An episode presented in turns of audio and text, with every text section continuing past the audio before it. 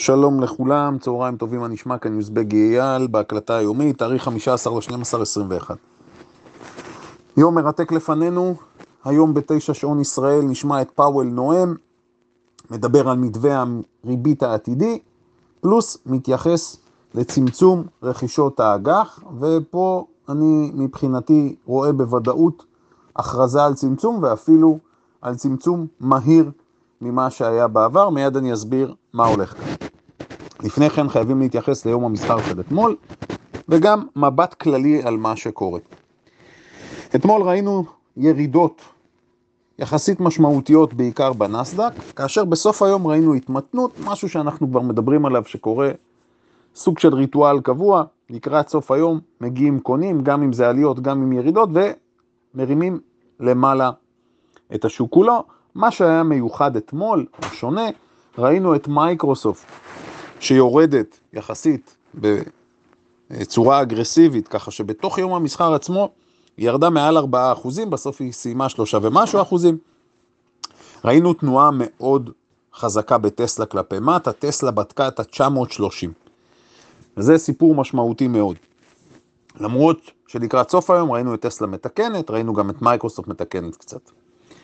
זה בהיבט הזה, פעם אחת. מניות רבות, כמו שאנחנו רואים כבר תקופה ארוכה, במיוחד המניות שקשורות או להנפקות, או ספאקים, או צמיחה, או מומנטום, או הייפ, התממשו בצורה מאוד חזקה, ומיד אני גם אתן דוגמאות. מניה נוספת שאני רוצה לדבר עליה, ניאו. ניאו, היות ואנחנו נקרא את הניאוס דיי ב-18 לחודש, ראינו אתמול שהיא חוזרת לאזור ה-32 דולר, אני מזכיר, דיברתי עליה לפני שבוע, עשרה ימים, וראינו שאזור ה-32 מאוד חזק, היא יצאה לאיזשהו מהלך 5-6% למטה והיא חוזרת לשם. אני מצרף גרף שאחד התלמידים, ירין, העלה ושלח אותו היום, ואני אהבתי ואמרתי לו שאני גם אפרסם את זה בקבוצות הכלליות. מה שרואים שם, מניית ניאו נמצאת בירידה מובהקת. זאת אומרת, ניאו מאז שכבשה את השיאים של אזור ה-70, נמצאת במג... במגמת ירידה מובהקת. אנחנו רואים שם שפלים יורדים, שיאים יורדים, ולמעשה ה-32 אזור ממש משמעותי. אז מבחינה טכנית, פני המניה הם מטה. אבל, ואמרנו שיכול להיות שבניוס דיי יהיה פה איזשהו Game Changer, שהם יודיעו על הדגמים החדשים, יכריזו ואולי יספקו יותר פרטים על העסקה עם חברת הליסינג האירופאית שפרוסה בכמעט 30 מדינות, אז זה הסיפור. אז לפעמים הגרף באמת מספר לנו סיפור מסוים, שמסתכלים מה שנקרא על ה price action, התנהגות המחיר. אפשר ללמוד מזה הרבה.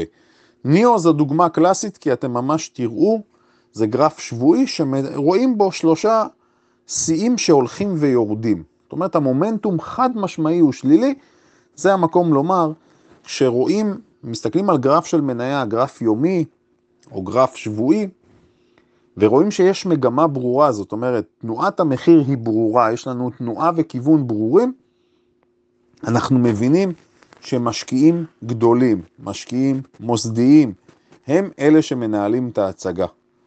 כי בסופו של דבר יש פה עניין של זרימת כסף פנימה או החוצה, ואם זה קורה בפאטרן מסוים, בדפוס מסוים, ככה נוצרות מגמות. הלאה. בואו נתקדם.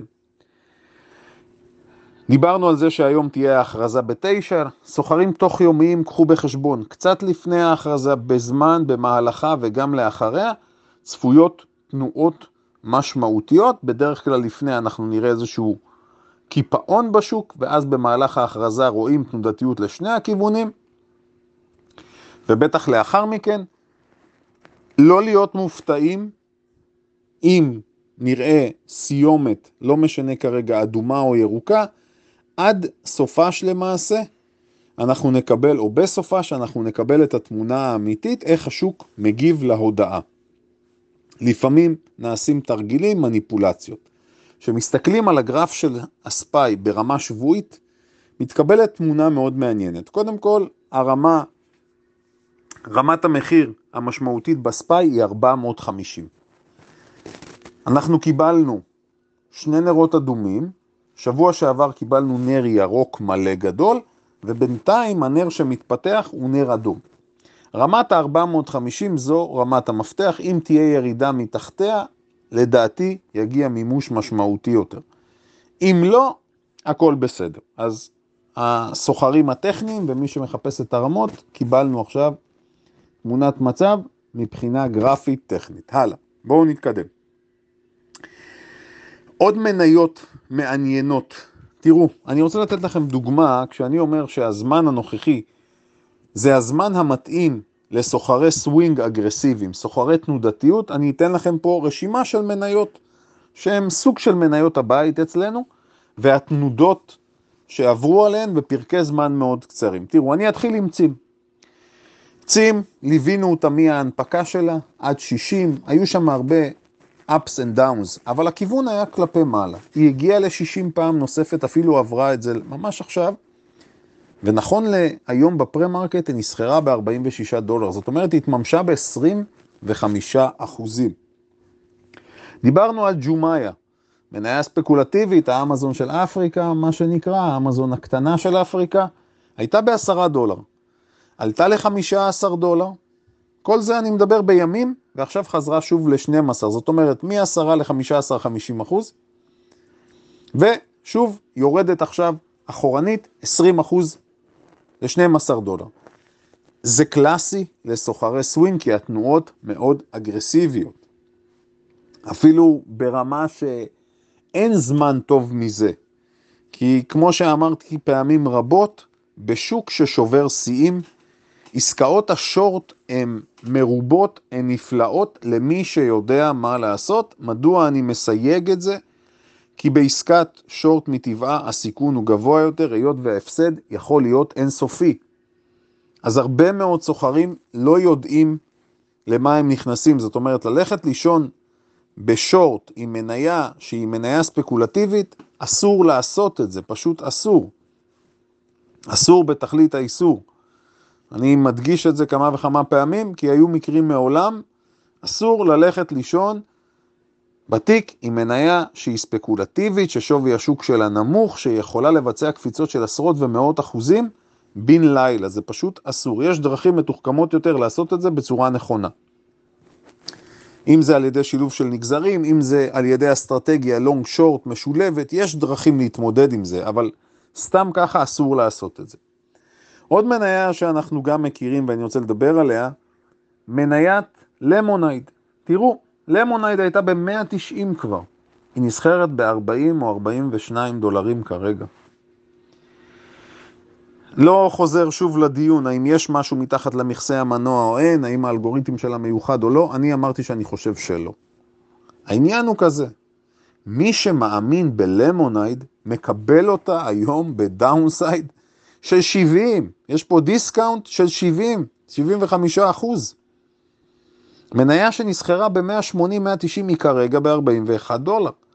אז חד משמעית אני אומר, חברים, מי שמאמין במניה הזו, לטווח ארוך אני מדבר עכשיו, וגם לסוחרים קצרים, אבל סוחרי טווח ארוך שמאמינים במניה, הזדמנות מצוינת. אגב, יש שורה של מניות כאלה, שזו הזדמנות מצוינת, למי שמאמין בהם לטווח ארוך, זה פשוט הזדמנות להיכנס. חד וחלק. מה זה טווח ארוך? שנה וצפונה. זה נכון גם לגבי וויקס, לגבי Fiverr ומניות נוספות, שמי שמאמין בחברה, שוב אני אומר, אתה מאמין בחברות, אתה מאמין במודל העסקי, מאמין בהנהלה, יש פה דיסקאונט מצוין. הלאה, בואו נתקדם. עוד דבר מאוד מעניין, אפשר להסתכל על Shopify. Shopify זו חברה שאני ממש אוהב אותה. ליווינו אותה מאזור ה-300-400, היא הגיעה כבר ל-1700. שימו לב, היא התממשה חזק מאוד וירדה לאזור ה-1300 עכשיו. עדיין יקרה, אבל תכניסו אותה למעקב, היא מעניינת מאוד. מניית ענק שמתממשת חזק, אדובי. אדובי זו פעם שנייה, כבר היה סיבוב אחד שניתן היה לעשות, דיברנו על זה, עכשיו היא יורדת שוב ל-600. מ-700 ל-600, בעיניי כרגע זו כבר לא הזדמנות קנייה. זאת אומרת, לסוחרים שמחפשים את הטווחים הבינוניים, סוחרי הסווינג, זו לא הזדמנות. במצב הנוכחי לא הייתי נכנס אליה ללונג, אני שם את זה בצד, כי זו פעם שנייה שזה קורה, וזה קרה מהר מדי. שמניה חוזרת פעם שנייה בצורה כזו מהירה, במקרה שלה זה סימן שלילי, לקחת בחשבון. מניה שכדאי אה, לעקוב אחריה גם היום וגם בכלל בזמן הקרוב זו ביונד מיט, BYND. אתמול מודיעים על איזשהו שיתוף פעולה שמקפיץ אותה 10%, תכניסו את המניה הזו למעקב, היות ויש בה שורטיסטים באופן קבוע, היות והיא מוכרת איזשהו חלום. זו מניה שיש לה הייפים. אז יכול להיות אם יהיה הייפ נוסף, אולי אפשר ליהנות מזה. אני רוצה להתייחס ל... למנכ"ל קרן הגידור הגדולה בעולם למעשה, ריי דליו, מנכ"ל של Bridgewater. הוא באמירה, האמת, בדרך כלל החבר'ה האלה הם אופטימיים, אבל הוא דיבר על מה שקורה כרגע בארצות הברית, והוא אמר שארצות הברית נמצאת בתקופה או בשנים בעייתיות, כאשר הוא אומר, היריבות בין הדמוקרטים לרפובליקנים הגיע לשיאים שהוא לא זוכר כמותה, כאשר הוא נתן מספר דוגמאות, אני אפילו, קצת לא נעים לי לחזור על מה שהוא אמר, אבל הוא אמר, בין שני המחנות הללו, יש לא מעט אנשים, והוא דיבר על אחוז דו-ספרתי של מצביעים משני המחנות, שמבחינתם היו רוצים ממש לפגוע בצד השני פיזית. הוא מדבר גם על מה שקרה, הפריצה בזמנו לבית הלבן, מה שהיה בינואר, וההתפרעויות שהיו. הוא אומר, הסימנים הללו הם סימנים לחברה שהיא חולה.